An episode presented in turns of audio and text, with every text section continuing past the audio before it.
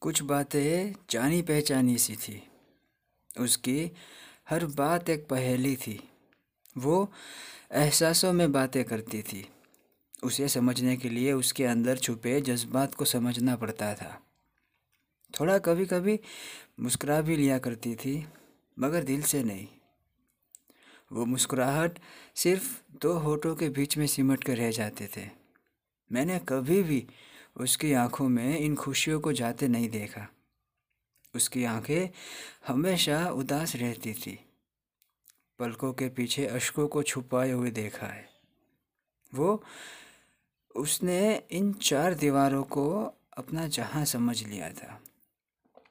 मैं जब भी उससे मिलने जाता था उसके घर, वो एक कोने में बैठी रहती थी और खिड़की से बाहर आसमान की ओर देखा करती थी।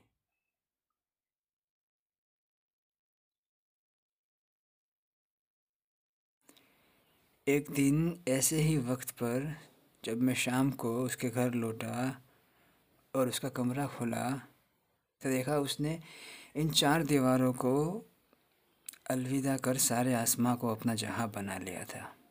मानो एक पंछी ने खुद को एक पिंजरे में से आज़ाद कर लिया हो।